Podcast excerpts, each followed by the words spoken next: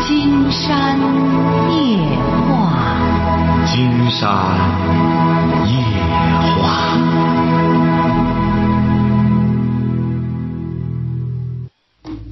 晚上好，听众朋友，我是您的朋友金山。喂，您好，这位朋友。哎，您好，金山老师。哎，我们聊点什么？呃，您好，哎哎，我是从天津打来的。哦啊、偶然间就是就发现了您这个节目，我也是在手机上下载一个听书的软件儿。哦然后呢，呃，就偶然间发现您这个节目了，然后就是我现在呃就在手机上恶补您的就是这些 节目，因为感觉挺好的。啊，就是每天都听，然后听很多集，因为我在网上，就是在手机上听，听了很多很多，嗯嗯就是，呃，我有一点生活的感悟，想就是也想想向您请教一下，哎，就是不客气，夫妻咱相交处流，，不客气，咱哎交也流啊。哎，是这样的，呃，嗯，我先把我的大概的情况、大致情况我跟您讲一下。好的，哎，我本身是一个失婚的一个一个女人，嗯我今年嗯五十岁了。嗯呃，因为我的情感经历就是挺不顺利的，就是嗯我有两次婚姻，嗯就是呃，孩子四岁时呢，就是就是呃离婚一次，后来呢我成家了，在啊三十二十八九岁吧，三十三十，我想孩子呃三十多岁又成家了，成家了之后呢，然后之后我带孩子出国读书了。出国读书呢，啊，孩子现在一直在国外了，那嗯读大学。后来我父亲去世了，然后我就在嗯回中国了啊，我就不陪他了。不陪他之后呢，然后因为只有我母亲了，我就在家照顾我母亲。我现在就是因为我回国之后，我发现了就是我爱人就是呃有外遇了，后来嗯我们俩又分开了。啊，等于是就是一直就是这三年多吧，嗯，四年了，人回来之后就我一个人，啊，我因为我要尽孝道嘛，完照顾我母亲一直，嗯啊，我我就是我的感悟就是说什么呢？我想，我总在想，因为我在国外生活了就是这么多年哈，嗯给我最大最深的一个感触就是，他们夫妻就是呃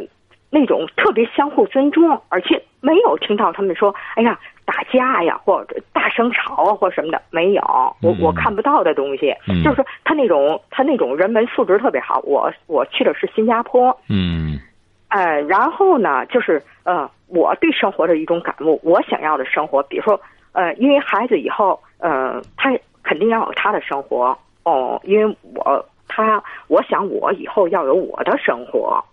嗯哦。我想呢，呃，就是找到另一半是怎样的，就是说，呃，我们在相处的时候能够啊，就是就是即比如说，当遇上矛盾，因为生活中肯定不是说，嗯，咱们就是一帆风顺的，肯定有，呃呃，锅碗瓢盆交响曲，肯定有，呃，嗯就是说有观点不一致的时候，争吵的时候，那么，呃，如何化解矛盾，就是嗯我觉得，我觉得是一个沟通，另外一个是那种良性的沟通，嗯啊，就是说，嗯，比如说当对方着急的时候，OK，呃，我我我，当对方就是很情绪很激动的时候，OK，我不着急了啊，我那么就是他的错，那么就是当时就是他的错，就是说我事后然后再沟通，啊，比如等他过了这个火气之后，然后我再去跟他沟通。然后呢，就是我们一开始的时候相处的时候，就形成一个良性的沟通的模式。然后呢，嗯，我们就沿按照这个这个这种模式以后去沟通啊，以后就是呃就这样沟通。另外一个就是说呃嗯，夫妻之间就是说啊相处的时候也好，就是就是恋人之间相处的时候，就首先双方都可以意识到不可以说过激的语言。您说我这种想法是不是过于理想化，还是说嗯就可以就是说呃嗯，实现的因为就是您我还说是，因为嗯您说的这些啊，啊？呃，也可以用你说的这个过于理想化哈，但是呢，可以这样说，你说到国外的婚姻哈，啊，对，呃，你比如说国外的婚姻，金山也考察过，它很重要的一个问题，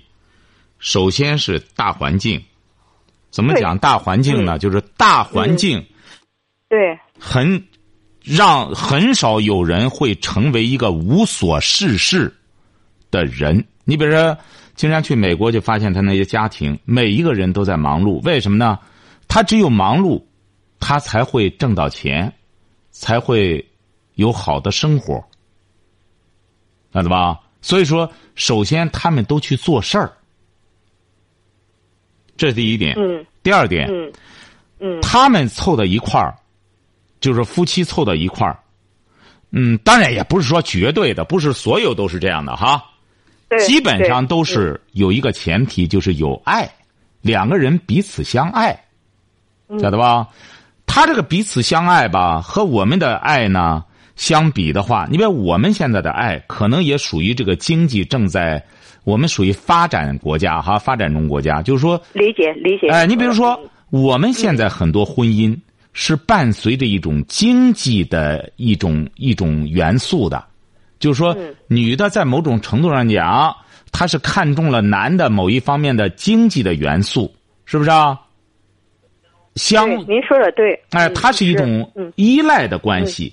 但有的时候女的她如果要是再回过头来，她再也是呃蛮横无理的话，男的就不平衡。最终，这经常要说这个的原因是什么呢？就是说，现在很多婚姻的在一起啊，它就是本身就是不平等的凑到一块儿了，它不是因为嗯爱凑到一块儿，而是因为某种利益凑到一块儿。嗯所以说，这就是一些矛盾的触发点。再就是国外，它还有一个问题，就是文化和见识的等同性。你比如它整个大环境，你比如到北京吧，就很明显的感觉到北京的这个文化环境就要高高一个面儿包括上海。所以说，您看国外它就是普遍的，大家呢，呃，都有这种见识，倒不一定学历多高，大家都有这种共识。什么共识呢？相互尊重，是不是啊？大家都知道对，不是通过干仗，不是通过动拳头能解决问题的。因为在国外，你在新加坡更能够看到，他是不能动拳头的，因为动拳头对是需那是违法的，关键是。所以说，您看，在我们的生活中，有的时候他就不存在这个概念。有的时候，你把真要派出所来管了，没准他老婆和他好了，还不让人管呢，是不是啊？所以说，他有一些共识，这个共识有一些朋友一说国外人文化水平高，错。实际上要说平均学历的话，我们现在中国的都市的拥有学历的人，要比国外的拥有学历的人要高，呃要多。嗯，哎，所以说，他这个东西啊，他不是说我们在细节上，呃我说话了，这这这个东西要弄起来就复杂了。很简单，就第一点，你要有爱，有了爱之后，要记住了，就是说，要懂得相互尊重。你不是说这个女的你跟了她，那么她就占了便宜了；不是说男的呃怎么娶了她就就怎么着亏了，他不是这样的。所以说，是金山觉得啊还是怎么着呢？有一头就可以了，最终就是爱，就是说，你这嗯就这个爱呢，再具体点儿就是不反感，两个人愿意说话就行了。他国外这个金山老师，他这个国外这个他这个婚姻，就是说他有爱，是因为他因为他物质生活已经丰富了，他已经可以了，他才上升到就精神生活特别丰富，是吧？跟这有关系，对吧？嗯比如，说他咱们是中他国，嗯啊是这样的，不是这样，这位女士，您说这个话题特别好，您稍等一下成吧？哎，好哎，嘞，嗯我去掉几条广告哈，我们再谈这个哈。喂，这位天津的女士啊，哎，你好，喂，您好哈，哎刚才我金山，接着刚才那话题说哈。哎哎，实际上，您说的国外呢，一个是普遍的，尤其是像新加坡这边哈，它普遍的比较富裕，这是一个方面。呃，它这个富裕了之后呢，就是实际上我们中国的圣人早就说过了，“仓廪实而知礼节”，晓得吧？就说富裕了之后，这些人呢就懂得礼礼，就就开始再追求，就是要开始讲究礼仪了，是不是啊？是所以说，你比如说，他一般人，他更看重是有做人的尊严，不会因为一点儿利益，当然不会因为一点儿利益。经常说的，你要有很大的利益，有诱惑太大，有可能也会改变。但一般的利益，他不会因为一般的利益丢掉尊严。你别像我们的生活中，他就不一样。你别上一次有一位，有一对夫妻来找金山，说他们呢，说他他儿媳妇嫁给他儿才可能不长时间，结果他们两口子给他儿买这个房子，但是呢，他儿一时高兴，嗯，结果就把他儿媳妇的名字也写上了。结果这刚结婚不长时间，他儿媳妇要离婚，嗯结果他老两口就觉得很不平衡啊。嗯说，金山觉得一般人恐怕就不会觉得这房子又不是我的，是不是啊？嗯但是他这个儿媳妇就争房子，那这这算共有财产了。嗯哎，你这这夫老两口就很生气。金山说你生气也没办法，就看这个女孩的良心问题了。但这个女孩还就是要房子，要要要要要一半儿。嗯所以说呢，这个你要说到婚姻的问题啊，金山觉得更重要的是，为什么刚才金山谈到一种社会理念的共识？嗯你比如说，金山在法国巴黎的时候，曾经遇到过一个女孩儿金山讲过，她在宾馆里头，在一个在一个郊外的小宾馆里边服务。那个女孩儿才看着很年轻，三十一二，她是在中国离了婚之后去的法国，她已经去法国，她是二十一二就跑法国去了。跑法国去之后，那时候有一个法国的男的见了他就就就要 marry，就就就就就就就就就喜欢他，就要和他结婚啊，呃，就就要吻他，就要抱他。结果是呢，他就说要 marry，就必须得要结了婚。结果法国这个男的一看实在没辙了，见他几次挺喜欢他，就和他结婚了。结了婚之后呢，这个女孩儿啊就觉得好嘛，就住他家里，因为这个男的有两个孩子，嗯呃，每到周六，他前妻都会到他们家里来和他孩子见面嗯儿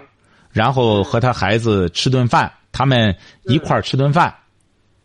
一开始这个女孩就不能接受，中国这个女孩她就想干仗，人家不很，人家她是不理解的。法国这个男的他不理解，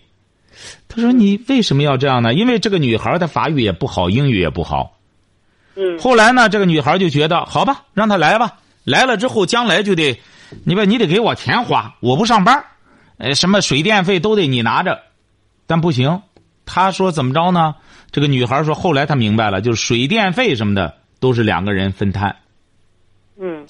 呃而且是她的钱，她要和这个男的关系好了之后，男的可以给她点钱，但都是给在明处，但也很少给。他说，正因为这样，他就出来工作了。嗯他工作之后一个月，工作一个礼拜工作是五天四嗯到四天，他说大约挣一千欧元这一个月，足够足够吃喝嗯的。你看，一开始他就想和他打仗，他后来慢慢生活长了，他一问嗯，哦，法国都是这样的，那么他就不干仗了。嗯嗯嗯那么这个男的就就很明确的就告诉他，因为我爱你，我才娶的你啊，你不爱我吗？他就问他，嗯你要不爱我，你为什么要嫁给我呢？那么这个老外他就不理解，他他不知道。当然，这个女孩说，实际上我也爱他。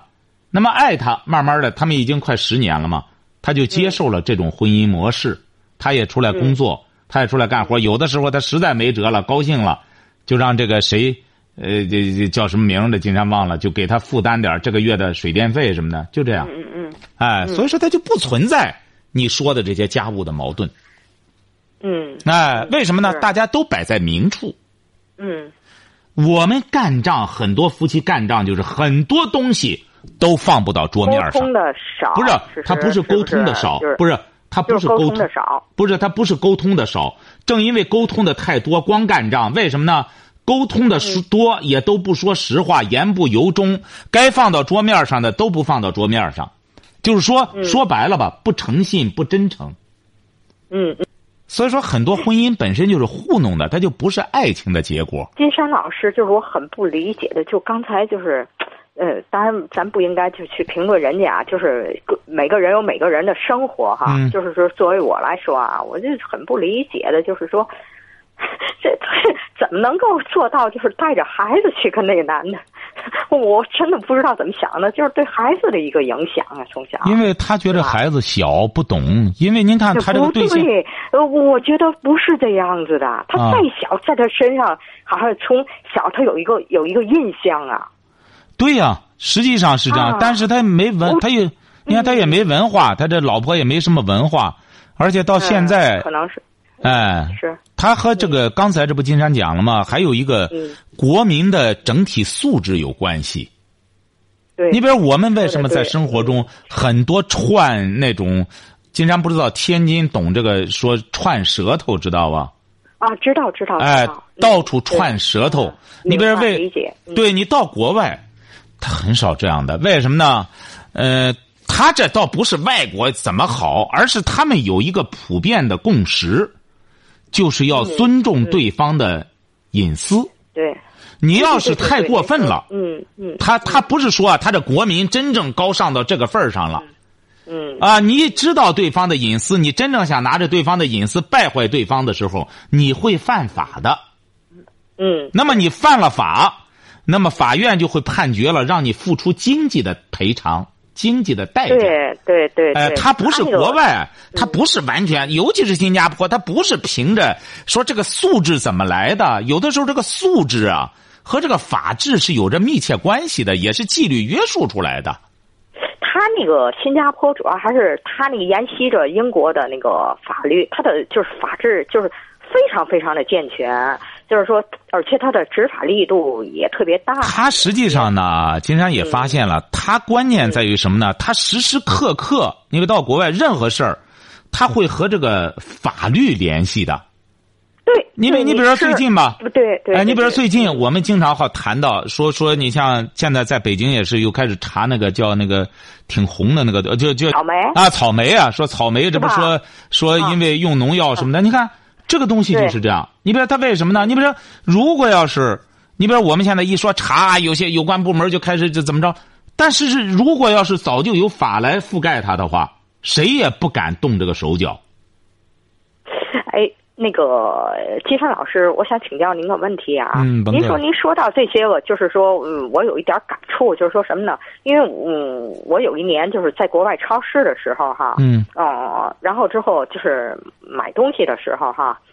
然后之后就是他那个那小孩子就说那阵儿正好咱中国那个毒奶粉那个那件事儿挺挺大的那个三聚嗯氰胺那个，嗯然后之后有一个小孩儿，就是就是也就三四岁吧，完之后他妈妈领着他就是买奶粉，就说的那个啊呃不可以，妈咪，他他是是那个华人，妈咪这个是呃中国的，完之后就是说我有一个什么感触呢？就是说他这个在新加坡，比如说。呃，这方面就是没有，比如说他这方面就是食品这块儿就是安全，挺安全的，是不是？他这个，不是不是，啊他这个就是是什么原因呢？金山可以这样讲哈。我们现在有些朋友啊，不是不是，您听着哈，呃，金山这样，我们还是这个归结到这个话题上是这样的，嗯，就实际上我们现在国内的很多说白了，就是说我们能摆到桌面上讲的话题哈，嗯就是说，我们国内的说白了，很多这种坏的东西都是舶来品，这么说吧，晓得吧？嗯，都是从国外过来的，晓得吧？嗯哎，就是说，包括一些那种，哎，嗯那种这包括食品的产那种乱八七糟的东西啊，添加什么玩意儿，都是从国外过来的。嗯嗯，哎，为什么呢？这样讲呢？因为过去的时候我们是没有这些东西的，中国人也没这些呃这些心眼子，而是怎么着呢？现在需要的是怎么着呢？就说我们一方面可以借鉴国外的东西，实际上更重要的是我们要加强这个法治的力度，晓得吧？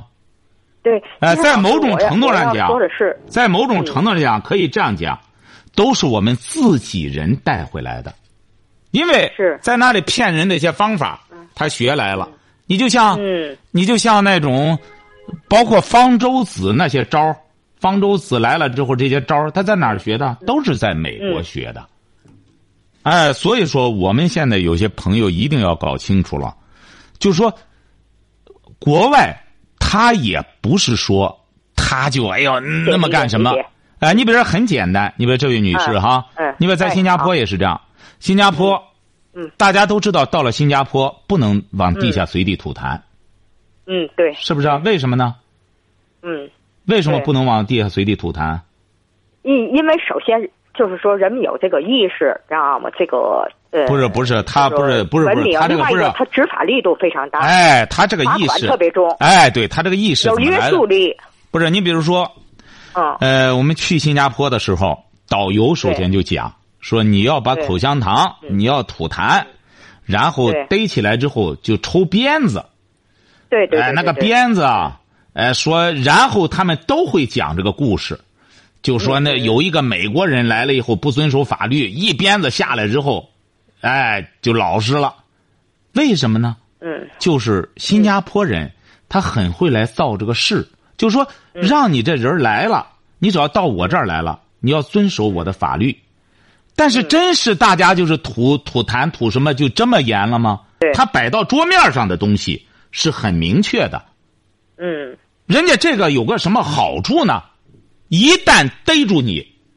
给你一鞭子，让你无话可说。嗯，为什么呢？嗯，就是不是不教而诛，就是说我要让你明白我的法嗯律，只要你来了，你的导游要给他们讲的深入人人心，把这些东西都给他交代清楚了。一旦逮住了，治你，那你就无话可说，是不是啊？是是，哎，所以说，金山觉得呢，我们现在实际上中国呢和国外呢，这个基本上它就是，接下来的就是中国怎么就是严管了，严管很重要，哎，就是这细节化管理，对对对对，哎，呃，是。另另外，金山老师，我想问你，这个学历就是说啊，咱这个就其实我也只是一个学历也不高，当时也就是初中毕业，嗯啊、我初中毕业完了就是，嗯、我当时从事的就是工作就是幼儿老师，因为那阵儿的就是社会招工进去的，嗯，您说这个学历跟素质，我觉得不可，就是说，嗯，呃，不应该划为等号的，对吗？不是，它有些东西是后天形成不的，是对他吗这？个学历啊，呃啊，应该呢是和素质呢有一定联系的。问题为什么呢？因为他学历本身学的时候，啊嗯你就要读圣贤的书。人们说嗯嗯嗯不读诗书不知礼，那么我们的礼仪是怎么来的呢？就是因为读了圣人的书，才懂得这些道理嗯嗯嗯。你过去不上学，怎么可能读《三字经》呢？嗯怎么可能读是《朱子家训》呢？是是不是啊？是是，嗯而我们现在是怎么着呢？不能机械的去理解。你比如说本身现在这个学嗯历本身和工作挂钩，这嗯本身就是很荒唐的。不是说你弄了个学历来就得给你工作，为什么会这样呢？嗯就是我们现在很多人的观念还是在三十年前中国的那种观念。嗯因为三十年前大学毕业，国家就必须安排工作。嗯嗯，嗯这都改革是是三十年了，给了年轻人自己找工作的权利了，嗯反而大家都不找了，都开始怀念自己父母那时候。你看嗯分配单位多好啊，怎么着的？你看又开始回归了。嗯所以说这个学历呢，你比如说我们有的时候这个学历不等于能力，不等于说，但是总的来说，他这个有学历、有有有有这个什么的人，他还是知识面儿各个方面还是广的。嗯，哎是是是是，就是说，这你比如这说，样人家是肯有些定的嗯人他学历不高，但是他在生活中很注意学习，嗯那么他还是有学历的，只是他这个学历不是嗯在这种这个规定的大学里获得的，他只是在社会大学里获得的。嗯嗯嗯嗯，是不是啊？所以说，我们不能机械的看这个问题，也不要把它对立起来。那么有一个博士，一是傻子了，你看这博士真傻呀。但是相比之下，一百个文盲，一百个博士，傻的，是不是啊？哪个里边占的比重更高啊？是嗯是是，哎，是所以说是他得这样去看问题。哦，还有哎还有金山老师，比如说我以后，比如说孩子出来了，孩子有孩子的生活，我有我的生活。如果我再找另一半儿的时候，就是说，嗯，我可以就是提前，比如说我，比如说您您就是我就是这个，当然了，就是最重要的就是三观，三观就是很重要，我们就是相近的，就是那种价值观，就是说，嗯，但是就是说，呃，第一是找找着这种人，呃，另外一个就是说，啊、就是之前就是沟通好了，就是嗯，我们就不是研究很重要的一点啊这个模不是式相处的经常模觉得式是这样相不是处不是，经常觉得是这样，很重要的一点是啊这样。你比如说，啊首先啊你比如说您现在如果是经济上能独立，那么我就是找一个，嗯嗯两个人呢就是在一起打伙儿嗯生活，这是一个概念。你说如果要是经济上不是很能独立，你说有些女嗯性她还希望找一个最好有住房的，嗯嗯嗯，或者收入再高一些的，那么这个东西啊它是不一样的。你比如说，嗯这个人呢，如果要是你整个依赖人家对方，无论是女的依赖男的，还是男的依赖女的，嗯嗯嗯，你在其他方面你就得做出一些让步来。你别经常举个很简单的例子，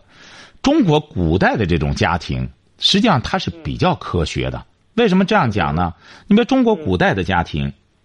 说嫁汉嫁汉穿衣吃饭，嗯这是中国古代一种社会的共识。嗯嗯嗯就是说，你这个男人要娶婆娘，你就得管得起人家吃饭，你就得管得起孩子穿衣，是不是啊？嗯嗯嗯，对，你要对，管不起之后，这个女的可以再改嫁，这也是社会的共识，大家觉得就应该的。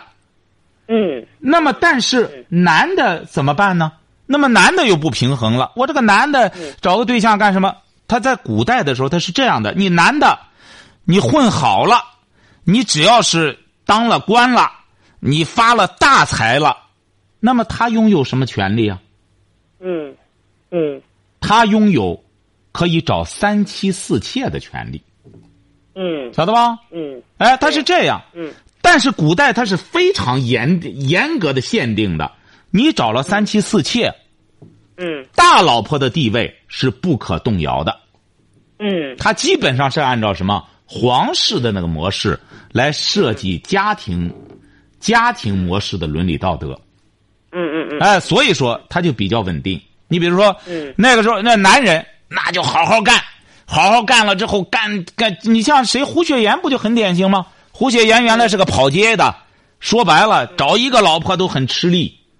那么他发了横财之后，他老婆嗯就他妈妈就鼓励他，你找吧，找了，但是你必须得得弄到家里来，你不能老给他在外面弄外宅。所以说，您看，他都有一个相互平衡。那么，随着社会的进步，那么人们意识到了这个三妻四妾，哎呀，是一种陋习，对男人身体也不好。那怎么办呢？嗯那就要平等了，男女平等了嗯。可是现在问题是，我们男女平等了吧？那么就应该说真平等了。现在不，女的呢依然沿袭着我得吃男人和男人，嗯而且嗯嗯我还得在外边儿，你你在外边儿找人儿，我也找人儿，嗯那男的又不平衡了。现在就不是男女平等了，反而是男女不平等了，男人的地位下降了，嗯是不是啊？嗯，是，哎，所以说得怎么着呢？你这所谓说到国外了，国外它就是一种真正的相对比较平等。为什么呢？它是有着一种法律的约束，再就是一种社会的理念的约束。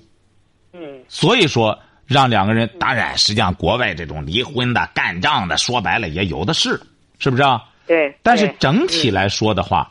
它有一些大家都能够接受的共识。我们国家呢，现在也慢慢的也在往这方面走。对对对对嗯哎、实际上整个家庭模式也在发生着变化。年轻的现在，你看现在很多年轻的，九零后、八零后、两千后，嗯，呃，就就八零后、九零后，他们结婚之后，经常有的时候和他们聊起来，基本上都是好多都是 A A 制。嗯你看，嗯女的也干，男的也干，我们各花各的钱，哎，凑一块儿，就是因为两个人相互喜欢，嗯他这就相比相互之就比较平衡，嗯哎嗯嗯，对，哎，所以说金山觉得呢，您再找对象就是要把握这么几个原则，一个是在经济上，如果要是您和对方是平等的，那感情上那就要找一个感情的平等，什么感情的平等？就是说你是爱他的，嗯我们就不说三观的话，就说爱，起码你是爱他的。那么你爱他，他爱不爱你呢也很重要，起码他也是爱你的。既然两个人有爱情，这就足以了，对，是不是啊？对他爱你，对你爱对他嗯，相互爱慕了，他才会有话说。但是这个爱慕啊，也是建立在这些问题搞清楚的基础之上。你把康熙这不很典型吗？大家都看那嗯个康熙大帝了，为什么康熙总是偏爱那个容妃呢？对惠妃总是干什么呢？嗯康熙那不就说了吗？他应该知足了，他作为后宫之首啊，他管着后宫，他还有个大阿哥。嗯这个惠，这个容妃就生了个闺女，还送给噶尔丹当了王妃了。嗯所以说，皇帝基本上都是到这儿来和他说话，嗯都给他个面儿，嗯是不是啊？实际上，人就是讲究这种平衡的。嗯哎，所以说，所以说还是就是这几个把控好就成了，好不好？嗯嗯，是金山老师。啊呃，另外金山老师就是嗯，我想就是那您要这样，建议一下这位朋友，呃，不是金山觉得也聊的也挺好，您还得稍等一下，金山还得再哎去掉几好嘞条广告，可以吗？行，可以，哎好的可以好的可以我我让等再您啊嗯再咱去们掉几条没问广题告没问题。嗯哎，好的，你稍等一下哈，这个电话稍等哎好嘞。你好，这位朋友，您说哎，您好，哎，啊您金山说老师，啊您哎，是这样的，就是，呃，我觉得您就是在就是节目中经常讲那个精神的后花园，嗯呃，是，嗯、我也是觉得，就是说我们现在就是物质生活已经比较丰富了，就是说我们不愁吃了，已经不愁喝了，就是说，但是呢，为什么有时精神是空虚的？因为我们内就是就就是内心深处好像就是呃一种就是说呃一种的那个还是空虚。啊，没有嗯精神的东西，啊很重要的的一点呢，我觉对得这位朋友哎很重要的一点就是，对，嗯我们我们的教育啊，我们的生活啊，不重视阅读，对，知道吧？你们 说我我我想说的是什么呢？嗯就是呃，金山老师，就现在我时间也比较充裕了，因为我现在在照照顾我母亲，我母亲不是那种不能动的那哦哦种。哦，哦，我有我就是我有时间，我想去呃丰富自己，就是说使自己变得比较有内涵。嗯就是我想问您，就是我应该去看哪方面的书？嗯，金山觉得看的话，首先看看啊中国的一些这个名著就挺好。您比如说吧，呃，像《红楼梦》这种书，啊、金山比较了一下，包括世界名著也好，什么也好，啊《红楼梦》是一啊部百读不厌的书，嗯，你要认真的看它，细细的咂摸这些场景，细细的咂摸每一个人物，因为这就这个书啊，我们一定要记住了，不在于你看的多，而在于要看得精。你像为什么孔子说“学而时习之，不亦说乎”呢？因为我们有些朋友会有这么个习惯，因为我们现在有的时候看个东西，包括看电影，为什么有些过来的人喜欢看过去的老电影呢？嗯哎，因为他们熟悉那个故事，是不是啊？嗯哎，你比如说老电影，很多现在的老同志他喜欢看那个老电影，因为他现在在看一些东西，他不愿看，就是因为他还得首先要理解他的一种生活背景，他的一种理念什么的，他就觉得，嗯，不值得了。那么他不如去看他熟悉的东西。所以说，金山谈到的这个精神后花园，就是我们要在我们的精神世界里边要有一些书的储备。这个书就是这样，你看过了，呃，这个是读书百遍，其义自现。这个书不是看一遍就能理解它的，嗯嗯嗯，哎、所以说我们要在脑子里啊，有要在自己的书橱里啊，要有自己喜欢的一些书。这就是嗯金山理解的，这就是孔子说的“学而时习之，不亦说乎”啊。他那个有朋自远方来，也不是说的我们非得找个人儿来到家里来，不是这个意思。实际上，一本书也是我们的一个好朋友啊。嗯，是哎，所以说要有读书的这个习惯，阅读的习惯。阅读的习下一惯个。哦，我感觉就是我现在啊，不如之前的记忆力好了。不是就，嗯他不用记忆，他不用记忆。你比如说吧，啊，呃，金山记得上一次也是坐公交车的时候，上来一个老外，嗯就说他一看就七十多了，那个老外是个女士啊，一看还是嗯腰板倍儿直，得七十多岁。哎这但是上来之后非常礼貌的和公交车上的人都这样微笑了一下，然后坐在那里就掏出一本书来。他们有这个习惯，嗯嗯嗯，哎，就是说，阅读实际上是一种习惯。哎，你习惯了之后，哎，我那个故事还没看完，再继续看。但是我们现在很多夫妻呢，都是憋得难受，没话说，又找不着人儿希望彼此呢都当成一个自个儿的一个粉丝，当成自个儿的听众。就因为这个呢，弄来弄去的，两个人说不到一块儿去，就干仗。金山老师，我想问您，我想请教您啊，嗯，甭客气就是啊说。呃呃，这个读书首先是一个理解的过程，我理解书了，我也就记住了，是这意思吧？不一定刻意记忆，就是说，呃，啊你慢慢，呃，你慢慢理解了之后，没事儿的时候可以再拿出来再看。嗯，他就和一个老朋友一样，啊啊，您说他什么？他就像一个老朋友啊。啊，嗯哎，嗯嗯嗯哎呀，今天金山非常愉快和我们这位朋友聊的，但是今天时间到了，嗯，这样我们改日聊哈，你把电话留到导播那儿好吧？好嘞，哎，好的好啊啊。